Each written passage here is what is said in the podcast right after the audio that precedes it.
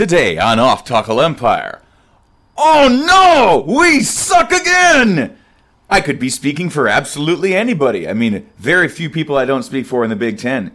The Krzyzewski Fantasy Football Plague claims the Gopher run game. Wilt's Kenneth Walker and Graham Mertz throws his various personalized branded hats into the extremely crowded ring for worst quarterback in the Big Ten. Today on Off Tackle Empire. Your source for Big Ten talk. It's Off Tackle Empire.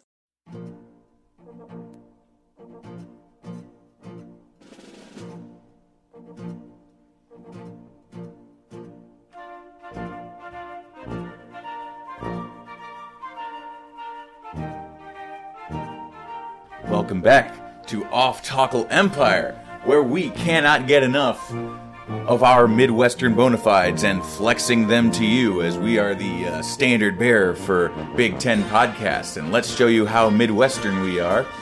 It's 7:30 and the sun is setting, and it's already getting kind of sad up in Just, here. just wrapping up in the nice, cozy seasonal affective disorder.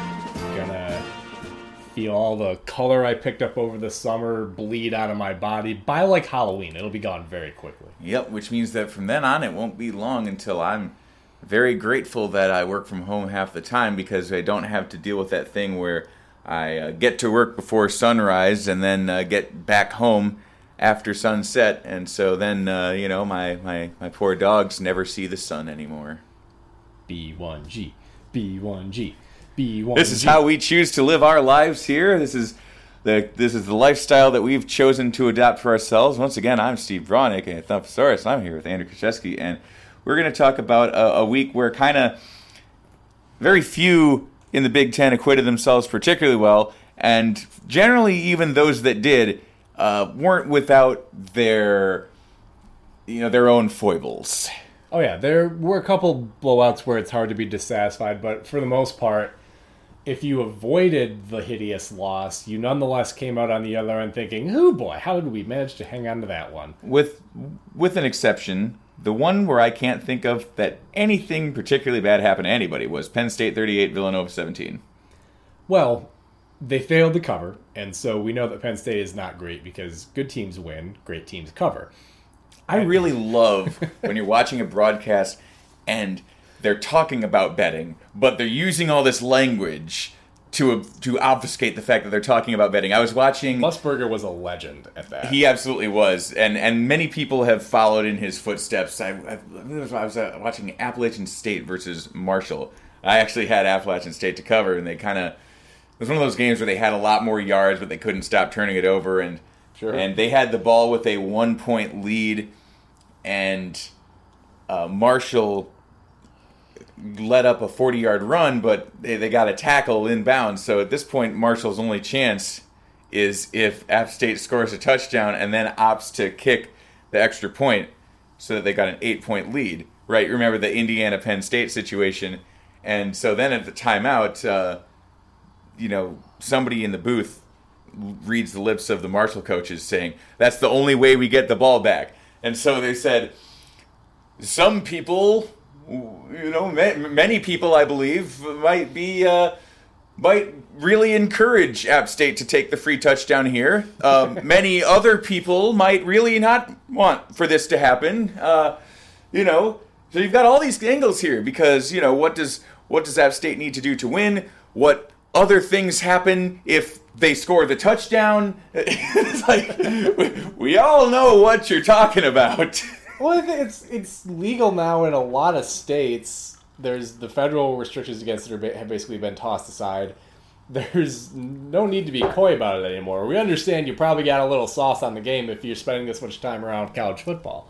It's not the end of the world. You could just go out and say, "Hey, you know, look, here's the line. Here's what happens." You know, here. Uh, you know what? Honestly, what I would like to see in those situations I don't. I'm surprised that more of these broadcast stations don't partner up with these major books, and then in those situations have the guy on the booth be like, according to the you know, sleazebag.com betting line on this, According to Off Tackle Empire Sportsbook, 68% of bets on this are really going to want are really going to want App State to score his touchdown here, but the shark the sharp money is going to be on Marshall cover. So it's like that's that's the kind of angle that I can't believe that nobody's thought of this. Yeah, that's true. Although, ESPN anything, won't ESPN won't do it because they're Disney affiliated. that would probably be a little more subtle than most of the sportsbook marketing that I've heard of.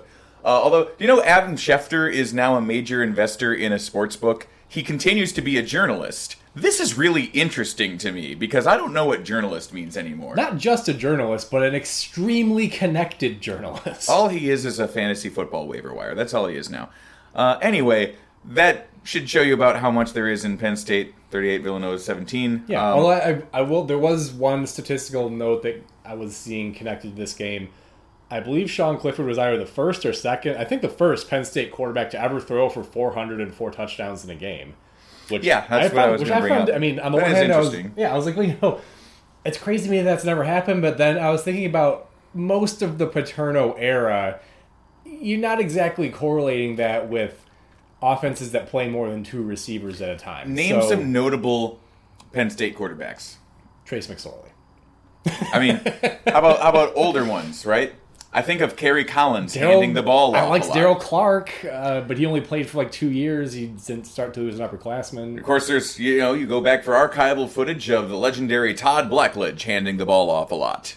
Yeah, and throwing twelve passes a game. So I guess maybe it's not that unusual. Basically, if Christian Hackenberg didn't do it and Trace McSorley didn't do it, then it probably wasn't done. yeah, yeah, it's just Passing it's wise. strange because you know you tend to think that most power programs like this, even if they had a long history of being offensively stodgy, would by now have picked up a couple, like picked up some kind of guy who threw for five thousand yards over a couple seasons or something like that. But And this is um, a situation where I'm not willing to actually look this up in real time, but maybe some enterprising young mind out there uh, complaining about the balance of our coverage here could note whether or not Michigan has ever done this. Because if you were to tell me that a, that a Big Ten school had not yet have somebody throw for 400 yards and four touchdowns in a game, I'd say it's Michigan.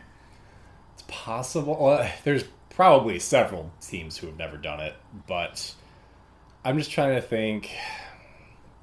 Like, is that something that Denard Robinson accidentally could have done in one of those blowouts? He would have run it more, so Mm-hmm. Yeah. probably not. I mean, and the thing is, Illinois has a lot of passing records and stuff from that. You know, in like Illinois has done a lot of those things because they were playing from behind a lot when they had a good passing offense in the '80s. That's exactly the opposite of what Michigan was doing, where they just, you know, Get it two throughout score- their whole history. That's 10 what it yeah, was. get a ten point lead and then sit on the ball. Yeah, that's, that's how they won games. So so that more than anything is why I, I honestly think that I, I would be I would be surprised if it had happened for Michigan. yeah. So so I anyway. wouldn't be that surprised, but there's, I'm there's not a whole lot to see here. There was a little commentary. Even James Franklin said, base, if I remember right, that they do still want to figure out how to get their run game on track a little bit. They have, despite having Noah Cain and Lee and Holmes, the steep, stable backs, they haven't really done that well running the ball with their running backs. But again, like given what you're seeing from most of the other contenders, although Andrew, are you are you picking nits? Thank you. We'll be here all broadcast, folks. But seriously, when you look at the, the fact that Penn State has uh, two, well, you know, one fairly impressive win, one that seemed pretty impressive, um, and a lot of the conference's resume is kind of thin, and you know the other best resume in the conference is is Iowa, and uh, they decided to put a little bit of a gap in their resume this week. They're Yeah. just one of those gaps that you'd have to explain to a pr- prospective employer. Can you explain why you trailed to Colorado State At here halftime. at yeah. halftime? Um, you know, it's taking a gap year. right. You know, you know, once in a while you just feel like you got to explore, uh, do things for yourself, continue to run Tyler Goodson for two yards a carry, even though they're keying in on the run and not let your quarterback do anything because God knows that's the path to disaster. Am I right? Yeah, I guess we we might as well bounce to that one, right? And bounce around here. Sure, Um, because there's just not that much to say about that one. No, it's there's not. Iowa being Iowa. Uh, it, it turns out that uh, it's not just a stylistic choice for their offense to be the way that it is. It's That's- just all they can do. yeah, that's just what it is. And You can still be a pretty good team like that.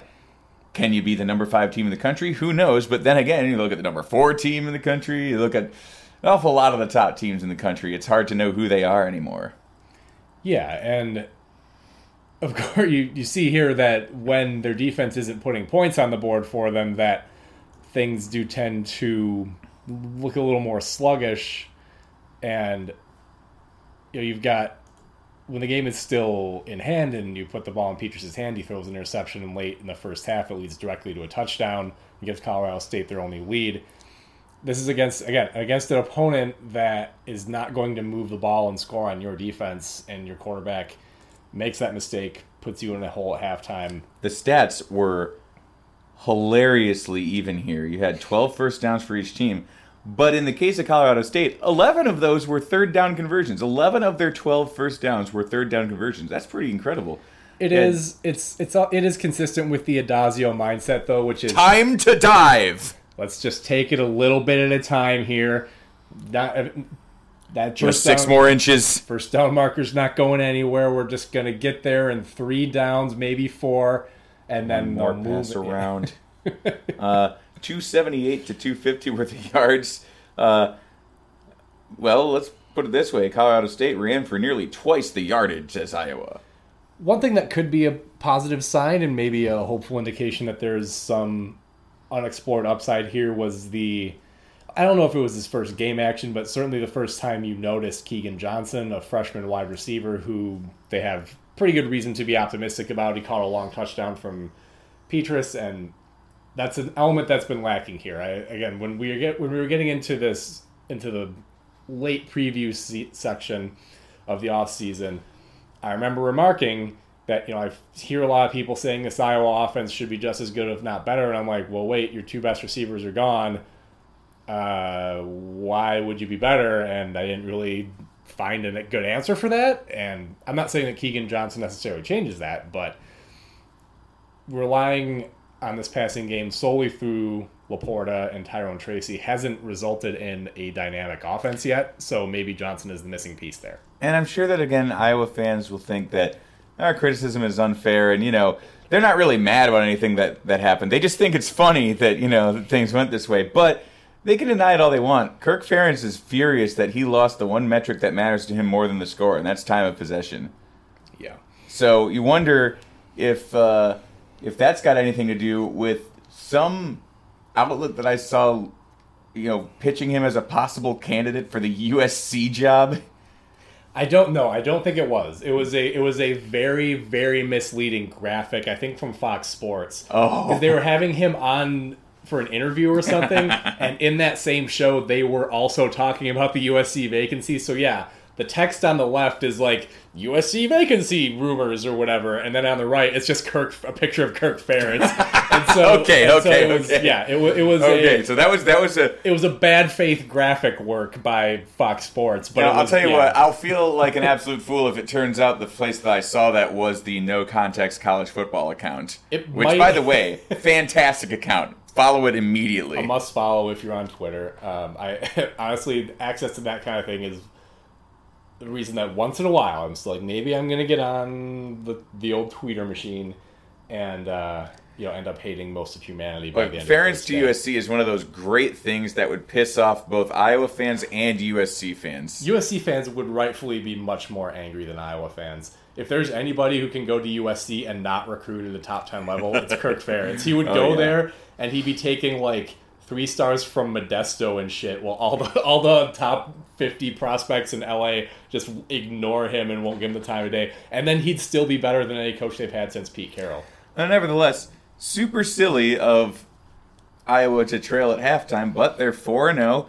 And at the end of the day, in this year's Big Ten, it seems And that. this year's Big Ten West especially. Yeah, in this year's Big Ten, especially in the West, y- y- that'll get you very, very, very far. It'll get you a lot farther than Minnesota got. Bowling Green 14, Minnesota 10. Holy shit. On homecoming no less. On homecoming. Well, yeah, because unlike, you know, my school that keeps scheduling Wisconsin, Minnesota understands that you want to you want to schedule A say sure, schedule a sure thing win. yeah, say say one of the worst teams in the MAC that uh, you know SP Plus had as the 119th best team in the country with the 128th ranked offense in the country. The final Vegas line for this game was Minnesota giving 30 and a half. And granted, that's at home, but still. Yes, I in fact heard somebody on the broadcast say that it was it was tied for the biggest upset involving a Big Ten team since 2012. They didn't say what it was tied with, but anyway, uh, Bowling Green had fewer than 200 total yards in this game. They only, they only ran 61 plays. I mean, that's not a tiny amount, but it's still like, how does this kind of thing happen? Well, for one thing, one of Bowling Green's touchdowns was gifted to them when PJ Fleck went for it on fourth and short from his own 29 and didn't get it because they ran a predictable, slow developing run play. You can do this kind of shit against an opponent of this caliber when and only when you've got a lead of a couple scores. Yeah, and if it's if I get I get that you want to communicate your big dick energy to everybody. I get I get I also get that he's not talking to me when he does that. That I'm not the audience He, for it's his not. It's not for us. Yes, exactly. Him- I'm not the him go- target audience for whatever he's trying to prove by going for it there. But still, I got to feel like even though I kind of understand that you want to say like, look, man, we can't be stopped by an opponent of this caliber and completely demoralize them. Turns out maybe maybe wait till you have a lead. Yeah, wait until you've actually proven a little bit on the field that you can't be stopped by an opponent of this caliber. So how does this happen from a bigger picture? Because again, that's one very bad coaching decision that is going to get a lot of attention and, and should. But to me, this is really all about the impotence of the Minnesota passing game, both in execution and in opportunity. Box scores aren't always everything, but I do think they can give you some useful information in some cases, and this is an example.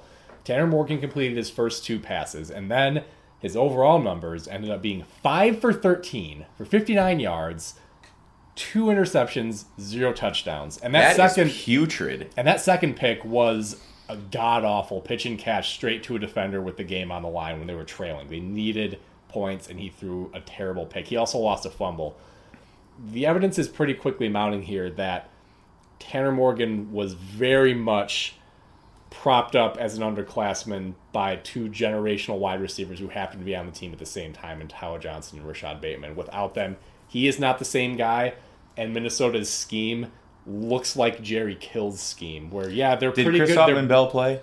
He played for a while. He did leave with an injury again, so that's that's a problem. Don't But get me I don't wrong. know. I mean, do they win this game with a healthy Chris Autman-Bell? Maybe because he's Who probably their best Becau- playmaker. Who but knows? But You should still, that should not be the difference. He should not be worth 30 and a half points. And on 13 pass attempts, what does Chris Autman-Bell get if he's in this game? Three targets?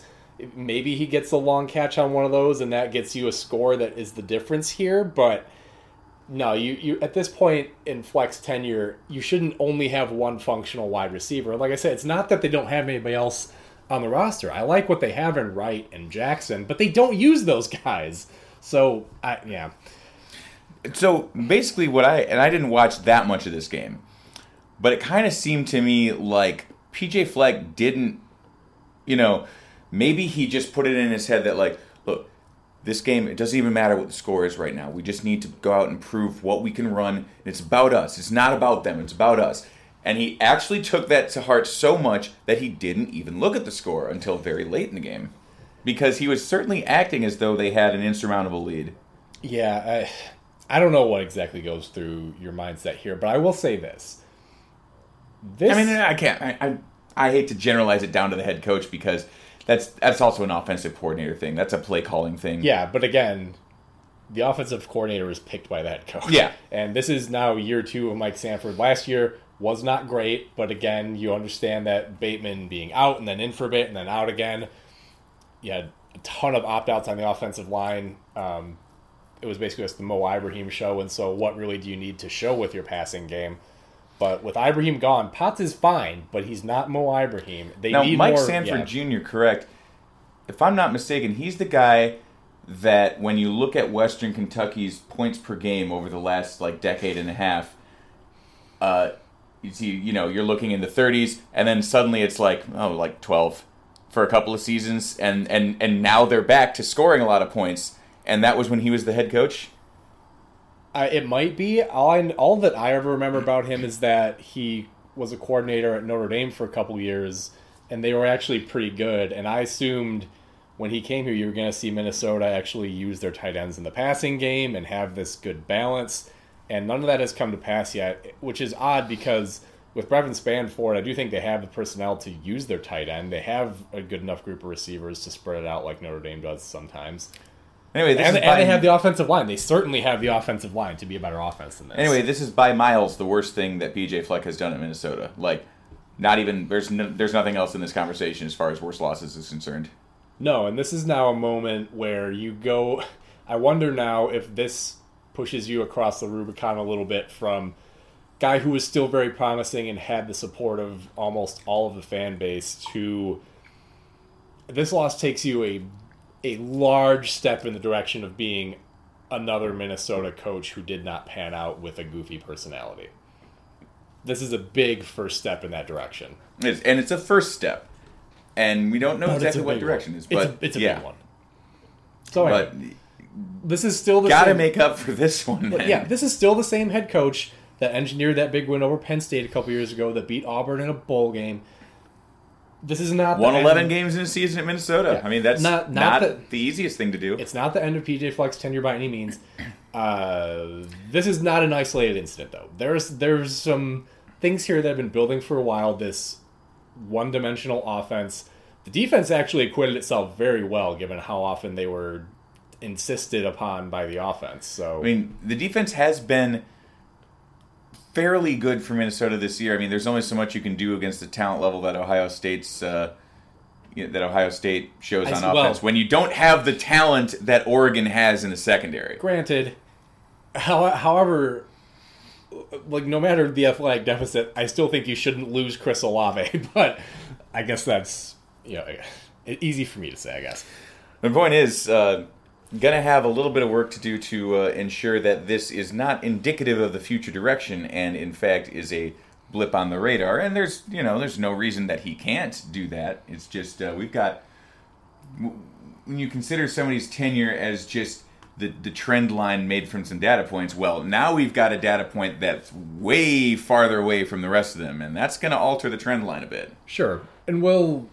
save this for the preview but i really do think purdue gives them a pretty good opportunity for a bounce back for reasons again you're gonna have to tune in for the preview episode if you want to get that rationale so We could get to Purdue, but we could also breeze through Northwestern 35, Ohio 6.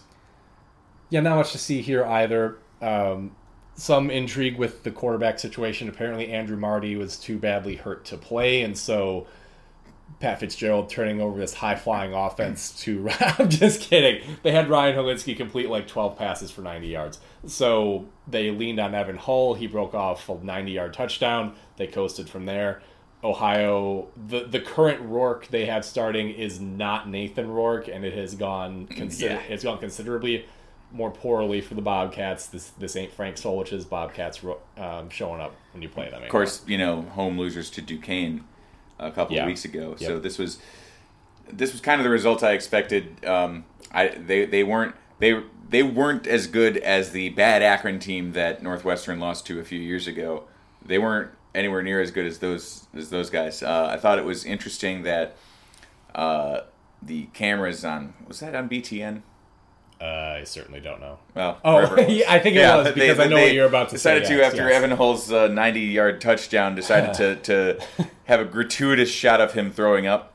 to a trash can on the sideline, which Hey, great presence of mind to get to the trash can. That's oh yeah for sure, because it's you know if you get that on the field turf, man, like that stuff doesn't come out, and then it's you're, well. you're Then yeah, then home. somebody runs through that, and you have a situation where a lot of people are chasing a return man, and he kicks up and he starts kicking up little flecks of puke into everybody's And you eyes. think it, and the guys think it's just the turf pellets, and so they're not really they don't really notice at first. And then they're like, "Wait, what? Oh no! Oh, it's puke." Uh, I have to imagine that happens pretty frequently, and that's just one of the things that's glossed over on the broadcast for us folks at home. anyway, that's what it's like to watch Northwestern football. Ohio is very bad, and Northwestern is not quite that bad.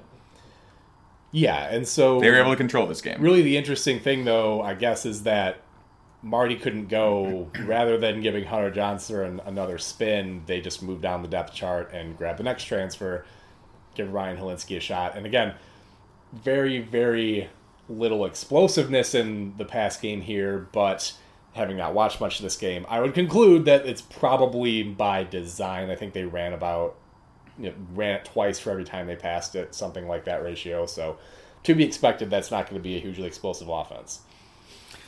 So, speaking of hugely explosive offenses, uh, Purdue 13, Illinois 9. We said Um, explosive. We didn't say beneficial. We didn't say like productively explosive. Plenty of explosions can happen that don't lead to anything going anywhere. Yeah. So, really, this was a good job, kind of by by the Purdue coaching staff to prove that they can win ugly. You know, they Sure. haven't generally won Yeah. these kind of grinded out and fuck up less than your opponent in a low scoring game type of games before. True. There is one missing element that would have been a big feather in Brohm's cap here, which would have been if this had been a bad weather game and they had held on to it. Um, you certainly that would have been even better. But yes, it is true that Purdue does not have a great track record of winning. Especially like games this low scoring are rare altogether in the Big Ten. But Are they? Are they really? well, yeah, relative to the total number of Yeah, games played, actually. yeah, I would say they are. So look, from the Illinois perspective, From the Illinois perspective, we don't have to say very much because we can say exactly what we said about last week. Literally exactly the same. The defense did a good job. The you know we saw the coaches prepare. They limited the big plays and uh, acquitted themselves quite well and put the offense in position to win. But the quarterback is awful. The uh, the offensive coordinator kind of has no idea what he's doing. Um, we were only able to make more yards because Josh McCray was healthy. That was a great evaluation by our staff. Uh, and our coach is a coward and an idiot and decided to punt on fourth and short, fourth and a lo- and a short two Yeah. from the Purdue 36 with um, you know with a lead late in the fourth quarter, and Purdue immediately went down and scored a touchdown. You know we're not going to keep stopping them if we keep giving them opportunities like this. So I'm sure. So I said early in the game, first touchdown wins, and it did. So I got nothing else to say about Well, this so- from the Illinois perspective, other see- than that. you say that you mentioned it early in the game. It wasn't super early in the game. It was early in the points production because it was like three three at halftime. Oh yeah, Illinois still hasn't scored in the first quarter of any game this year. We've played five games. Um, Yeah. This is a really, really good level of commitment to the bit. But um, Bret Bielema, I was a huge opponent of his hire at first, and then he spent the whole offseason winning me and everybody else over, doing all the right things, setting up all these, you know, doing all the things we thought a football coach should do. And then he cul- it culminated with a win over Nebraska. And since then, he's managed to speed run the honeymoon period to the point where now he's alienated an awful lot of us because he did the exact same cowardly thing that he did, uh, cowardly and anti statistics thing that he did last week after preaching about how we need to go win a game and we need confidence and all this stuff. And he's not showing any of it himself. And then he defended himself further after the game, saying he would do it a hundred more times if given the opportunity. Well, I think that he probably should be coaching uh, for his job next week because I don't see how we recover ever if we go one and eleven this year, and that's going to be our last opportunity for a win. I'm not going to say anything else about this from an Illinois perspective because, again, said it all last week, and he did the exact same thing. Yeah, I'll I'll try to add something of an outsider's perspective in that if you, when you hold your opponent, especially a pretty good offense like Purdue, to 13 points on the road, that should be enough to win against anybody. And you got a running back that got uh, 156 carries on 20 or 156 yards on 24 carries Say 156 in his carries in his first. I wish he'd gotten 156 carries. would be extraordinary even for Burt. He was responsible for well over half of our offense, uh, yet he couldn't be trusted to get a yard and a half in a crucial situation. The funniest thing was that the next time he got the ball on third and one, he was stopped behind the line and dragged the entire Purdue defense about six yards down the field. So uh, who knows? Um, so all I really have to say is, yeah, it's a great job by Purdue to to to do this against a team that is not as talented, but certainly not so talented that they should be uh, one and four and staring one and eleven in the face if they lose next week. Um, with as many injuries as Purdue had, I mean, well, both both teams are pretty banged up, and that is another mm, piece. Illinois is not as injured as they were before. They got a lot of those guys back. I didn't see Epstein. I didn't Keith- see Chase Brown. I didn't see. Yeah, Jake well, you did see a back that fits the offense more. Jake Hansen was out, uh, but eh, Devon Witherspoon was out, but Keith Randolph was back. All of our linemen were back except for Jordan Slaughter. Um, we were much healthier than Purdue. Purdue had a lot of dudes missing. And they lost a couple more guys during the game. I'm I haven't seen an update yet on what Payne Durham's status is. David Bell being in concussion protocol, you would think, hope generally that he's only going to miss the one game. Yeah, he was a game time decision. Yeah, so, So- they'll have him back next week, which is obviously good for them. I think Horvath is going to be out a while yet. I'm not sure what King Doerue's prospects are for returning soon. Um, Dylan Downing by himself, I don't know if he's going to be able if he's going to give you much. But what did we say that Jeff Brohm had to do to kind of turn the ship around and save this thing? It got to make a robust defense, right? Got Yeah. to improve the defensive coaching. They're three and one. I don't understand why they're not getting a lot more votes for the top twenty-five because their one loss is to Notre Dame, who's undefeated. And when you look at what they did against Notre Dame versus what other Big Ten teams have done versus Notre Dame, Uh, we'll get we'll get to that in a little bit. Um, but really, I mean, to to put a little bit of a bow. I'll tell you why they're not ranked, which is that the teams they've beaten so far, um, two of them are UConn and Illinois. So Yeah. Purdue's not going to get a whole lot of credit for that. The Oregon State win to open the season was good, Especially because Oregon State, and here's why I say this: Oregon State got more AP votes than Purdue. Why? like Purdue didn't have the opportunity to play USC. yeah, I don't I don't know, man. But in any case, to put a little bit of a bow on this, the the problem, and then you've really covered this, but I want to make sure that I'm clear on this point.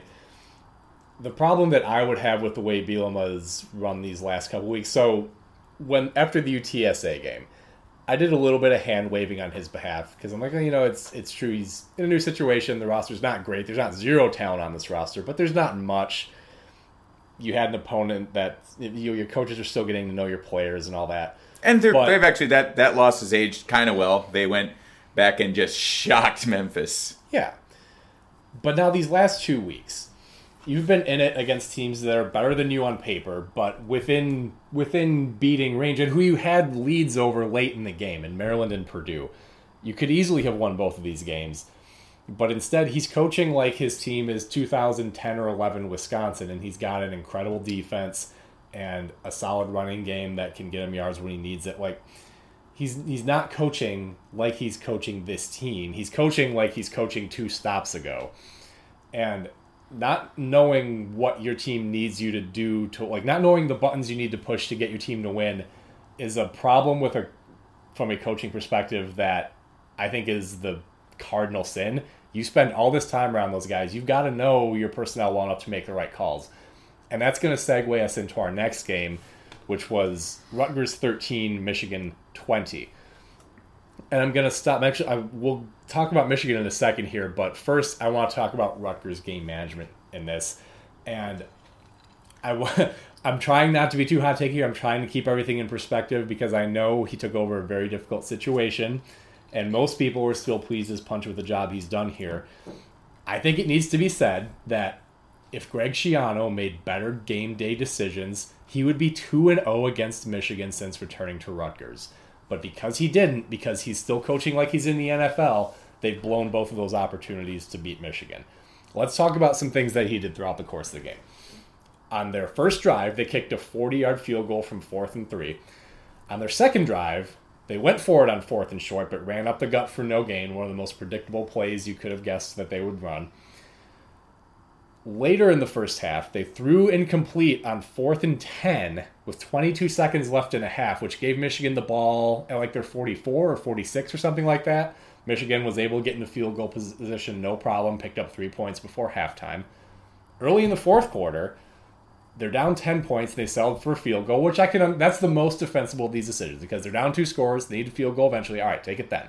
But then they get the ball back because, again, after halftime, Michigan wasn't doing anything offensively. Rutgers took control of the game. And then later in the fourth, they call they have they have basically third and goal, but it's like third and ten from the eleven or something. It's third and ten.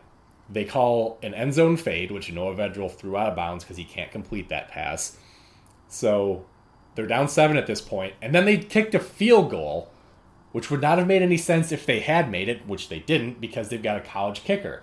And Greg Schiano is used to those three points being automatic, and they're not in college. You can't rely on a kicker even for a chip shot like that. He literally just remixed the Ron Zook 2010 Ohio State thing there, where you're down seven and you kick a field goal because That's exactly what I was thinking of. so you you're down seven points. If you kick a field goal, you still need to score a touchdown. You're now giving it to your opponent, and your rationale has to be that well, if we let them kick a field goal, we're in the same position we are right now, except a lot of time has come off the clock. We still need a touchdown. It doesn't make any sense at all. It's it's the most nonsensical thing ever, and it it drove me insane because they played they played well enough to win this game. They Their players deserve Michigan this- their players deserve this 352 win. to 275. Uh, notably, they limited Michigan to 112 yards on the ground. which brings us to Michigan. And we've heard a lot, well, I wouldn't say a lot, but we've heard a fair amount of chest thumping from the Michigan fan base and certain sycophants in the media saying, well, why would they ever throw the ball when they can just run for eight yards a clip, bro? Nobody can stop our run game. Well, actually, Rutgers stopped your run game. So how you feeling about going to Madison next week? And you still don't know if you can throw the ball. Well, I mean, and, and, and to be fair, like, I- know there were people that, that, that understood that it, it might not actually be because they didn't think they need to. It's just, well, we, we talked about this, that nobody really knows but Michigan whether or not they can, and uh, they didn't have a whole hell of a lot of success doing that, but they did enough to win the game, but Sure. just barely. again, not because of. I don't think they did enough to win the game because of what they did, but because Rutgers just refused to take this game from Yes, them. but when you're Iowa, is that not exactly what you're trying to do? I suppose Michigan's Have, have we just Michigan's not, defense is not Iowa's defense, though. but like ultimately isn't that where we've landed that Michigan is Iowa now? This is exactly what Iowa would do, is it not?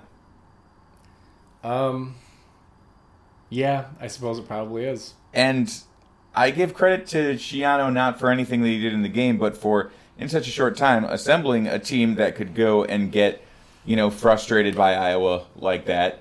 On the road, no less. Yeah. this game's in the big house, and Rutgers had him, man. You had him, and you let him off the hook. Now, if you want to crown them, then crown their ass. But they are who you thought they were. Yeah. All right, a couple more games where there's not a whole lot to talk about. Kent State 16, weird total. Maryland 37. It took the Terps a little bit of time to pull away, but they're, I don't think this game ever really felt like it was in doubt. Kent State, despite their record, is a really good team. That's probably going to be a win that ages well for Maryland and Iowa, um, as well as Texas A&M, frankly. I still like Tagovailoa as a dark horse for the silver football. Maybe it's less of a dark horse now because we're you know third of the way into the season, and that's especially true potentially given the context of the next game we're talking about, which is Akron seven, Ohio State fifty nine. Kyle McCord was fine. Um, you you had the somewhat amusing situation where both teams punted on their first possession, and then Akron actually scored their touchdown first, and so there was a period, you know, not immediately after the start of the game, a decent depth into the first quarter where Ohio State's traveling at home, and you've got a freshman quarterback starting, and oh dear, what are we gonna? Oh yeah, uh, TreVeyon Henderson and Garrett Wilson and Chris Olave. Okay, we're fine, we're good. Um, the most interesting thing that happened in this game, aside from McCord looking okay, uh, a guy quit in the middle of the game.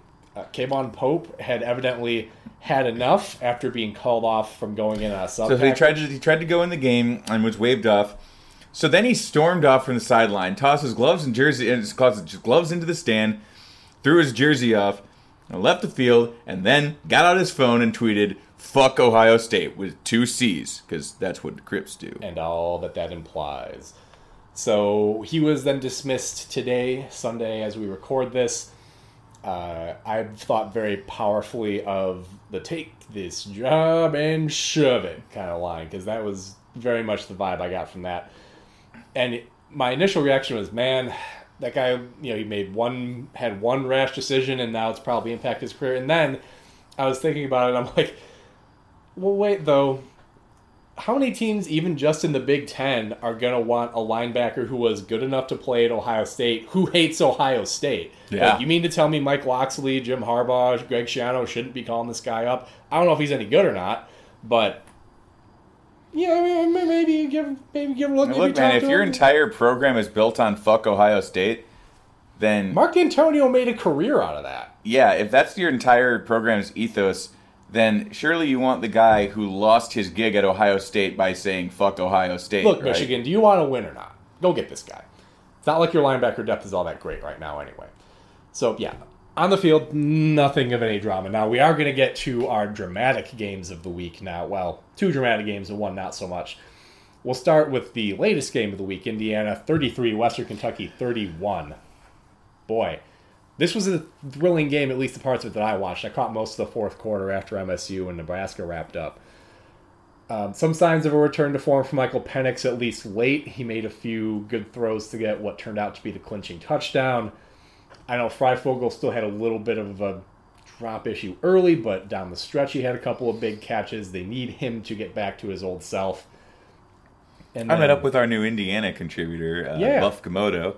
We watched some of this game, you know, and talked about how how you know nobody, uh, you know, all of our history of being asked, why would you possibly emotionally invest yourself into something so deeply into something so hopeless, and you know why nobody will ever understand, and uh, you know all the while uh, saying things such as like. Uh, you know that you think Stephen Carr is maybe the best running back that's ever uh, played for Indiana. Did you see he made one a hell of a juke on the sidelines. He? Had a good game. I will not stand for this Tevin Coleman erasure, but we'll see. I mean, again, he's only a few games into his Indiana career. He's got the talent to be the best guy they've ever had, but whoa now. My man Tevin is still playing in the NFL. I mean, playing for the Jets, so what kind of life is that? But um, I, I do. I'm going to continue my theme of this week, which is uh, coach theory, and you know, thinking that I could be better at this, which I know I wouldn't. But Western Kentucky coach Tyson Helton. That's a name that we know, isn't it? yes, it is. he is of relation to the USC coach who got fired two games into the season.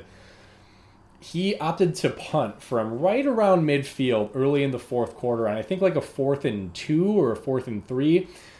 At that point, he's down two points against a Big Ten team at home. Indiana promptly drives the length of the field, scores a touchdown, and then Western Kentucky is able to drive and score themselves. Now they're down two scores again with about three minutes to go. And they don't onside it. Instead, they kick it deep, and their kickoff specialist kicks it out of bounds. So, uh, that I mean, You know what I would like is if the surrender index bot that was made uh, as a companion to the uh, the uh, Jon Bois piece, "Search for the Saddest Punt in the History of the NFL," right? It tracks, you know, how cowardly every NFL punt is. I'd love if its coverage could be expanded to college because I bet you could find some really good ones in college, and it's so, like, especially for as long as our dude stays at Illinois. it's so strange too because Western Kentucky was cl- clearly good enough to win this game. They're at home. They had a near capacity crowd. It's a small stadium, but still a raucous crowd.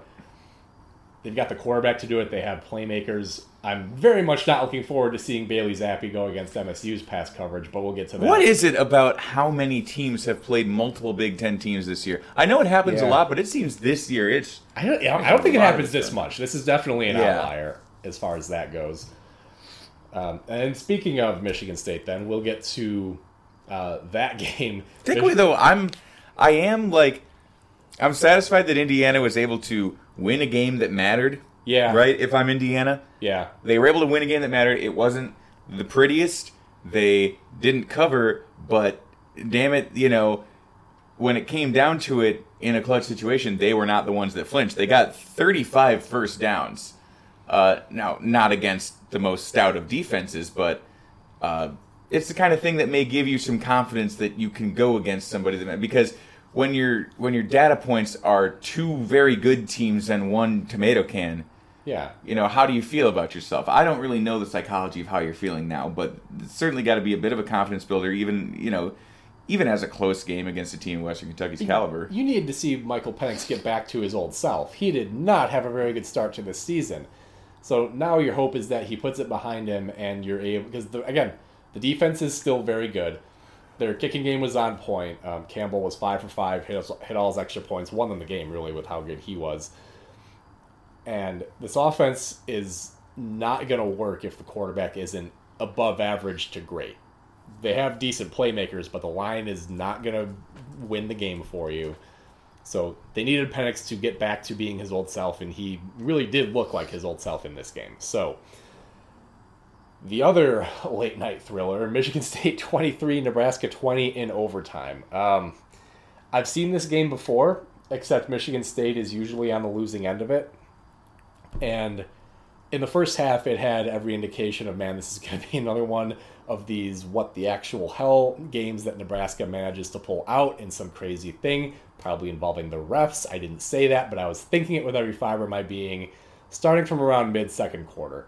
There was a stretch where it looked like Michigan State was going to take control of this game, but they left a lot of points on the field in the first half. They settled for two short field goals.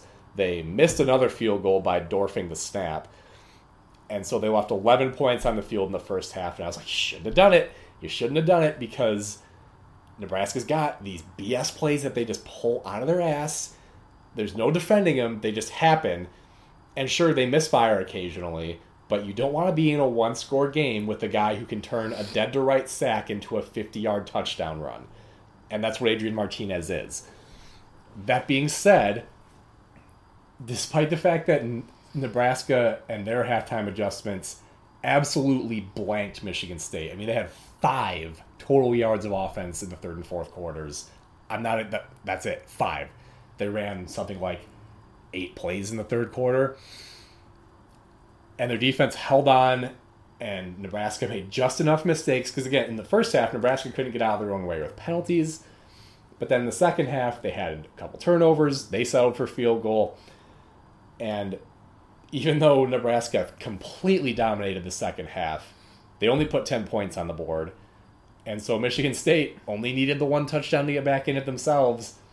And then, as Scott Frost clearly explained, it was all the punter's fault for punting it the wrong direction to the side of the field where Nebraska didn't have any coverage. And then Michigan State got their first punt return touchdown in 10 years, which is incredible, given that most of that time they were good.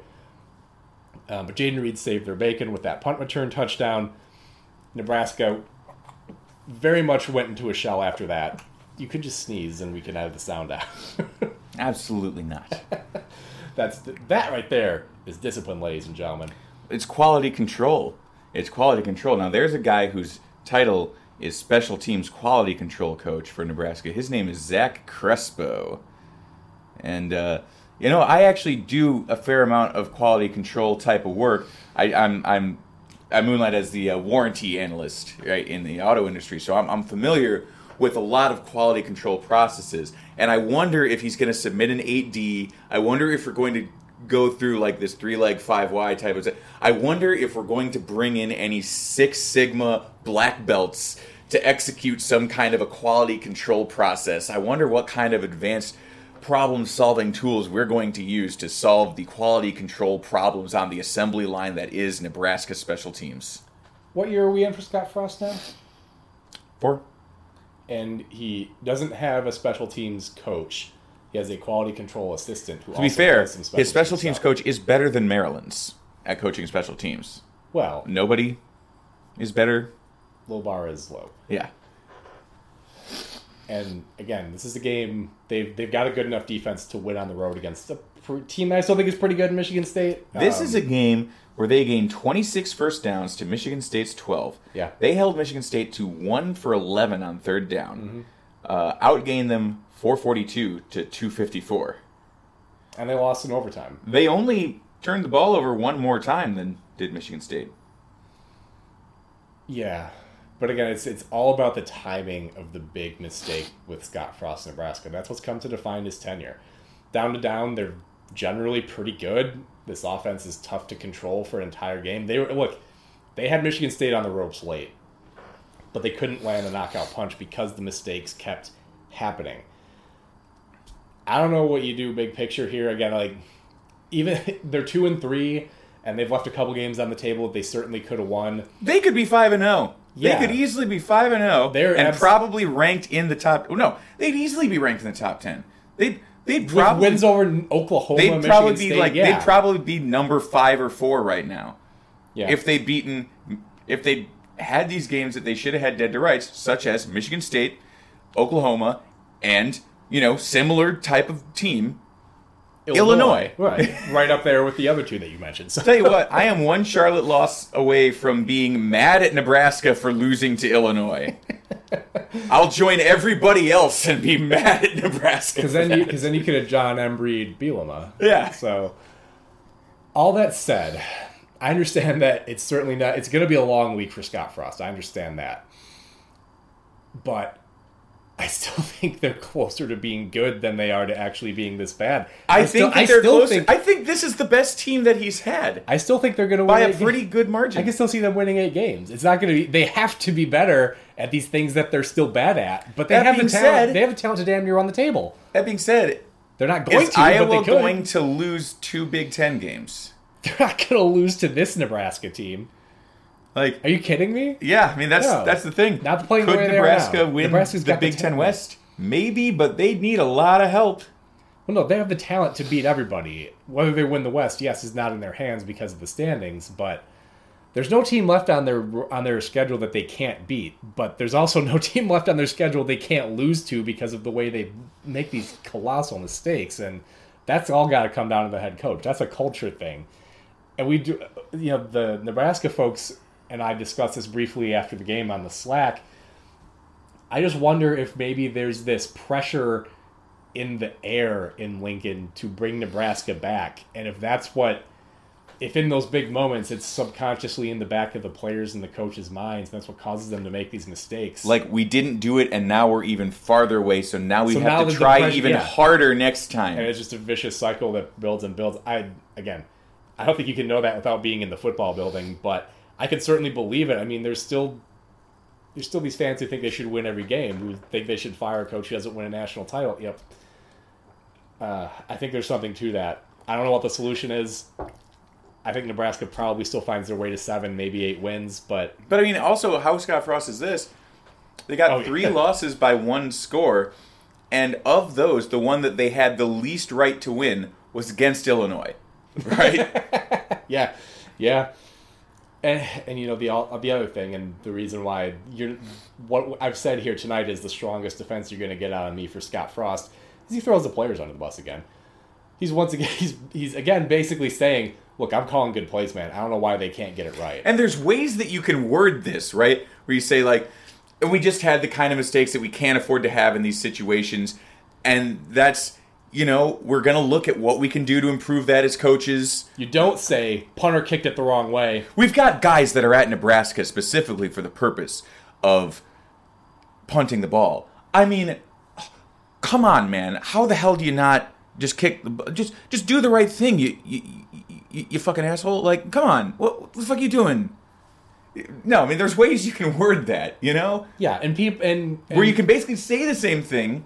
You can say the same thing. You can even vent some frustration, but it still sounds like you take it upon yourself. Again, again, we had the kind of mistakes that we just can't afford to be having.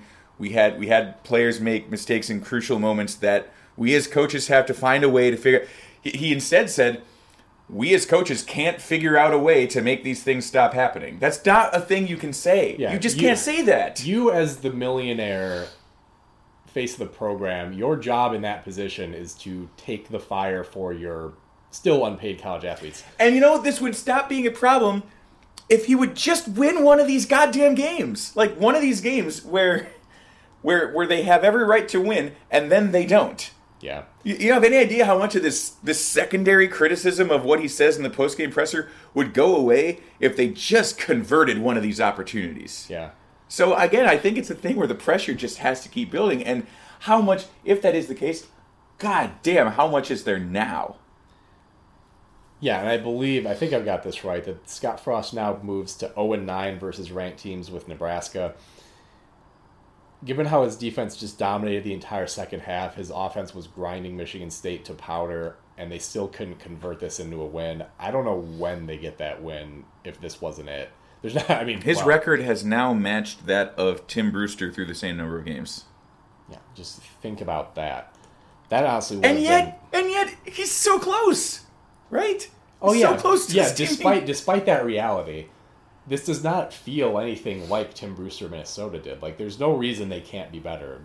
But anyway, we gotta move this along and wrap this up. So the big nude game of the week, I believe it was on Fox at least. Um, Notre Dame 41, Wisconsin 13. This game was closer than that final margin. Just Wisconsin was True. really hell bent Well, on making sure it got out of hand. I was gonna say it, it was close until the game fell on Graham Mertz's shoulders. Has anybody gone full 180 away from the hype they initially had faster and more dramatically than Graham Mertz that you can think of in recent memory. I mean, this is like some Tate Forcier shit.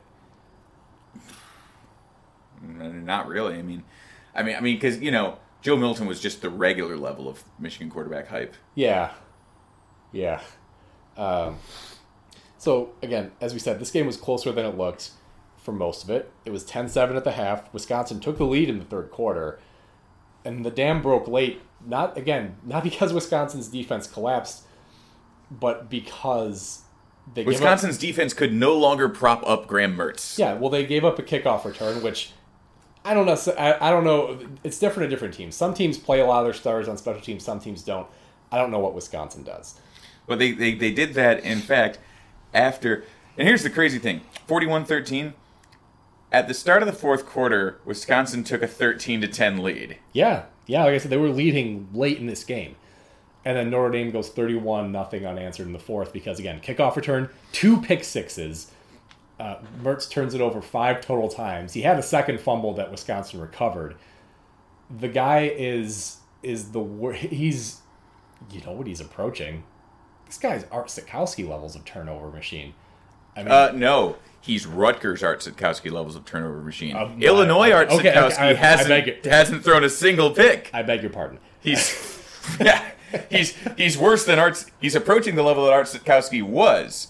He's sunk below the level that Art Sitkowski currently is. But this is getting to, you know, pick your team with the non functional offense with the defense doing its damnedest.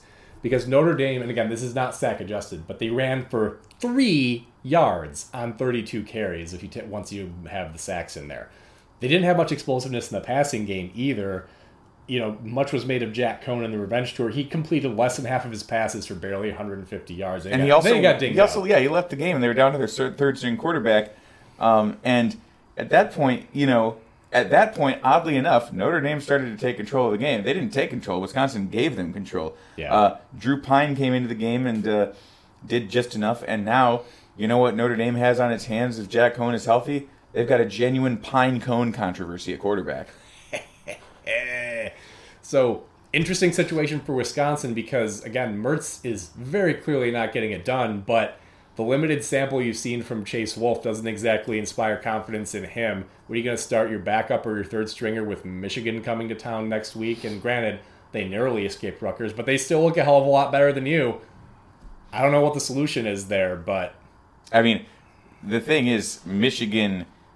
You know, you could say that Wisconsin's ce- what whatever Wisconsin's ceiling might be could be higher than Michigan's because Wisconsin theoretically possesses the ability to pass, but Michigan has certainly not shown any of the self-destructive tendencies that Wisconsin has. right. You expect Michigan's floor to be way higher than Wisconsin's. I think that their ceiling is also higher than Wisconsin at this point, but for sure they're the less volatile team with the higher floor.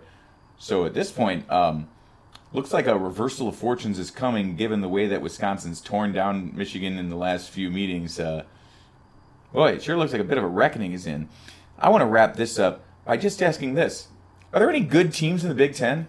I mean, Penn State, I think, is pretty good. Penn State's good. I think Iowa's mostly good. Iowa's good, but has very glaring weaknesses that are almost by design. We'll see what Michigan State looks like. Um, I don't know. I don't think they're as good as they were at Miami. I don't think they're as bad as they were against Nebraska. So we'll see what the, the water's going to find its level with their offense sooner or later, and we'll see what they actually are. I think they could be pretty good. Um, I mean, Nebraska I think is Ma- I- in theory good, and I think Maryland but they're two and three. And I think Maryland is good. Um, yeah, They're there's- still. I mean, they're still going to Locksley their way to eight and four, but I, I they're plenty talented. Yeah, I think there's a handful of good teams in question. Now I have another question: Are there any good quarterbacks in the Big Ten? Clifford's okay. Yep, and that about does it.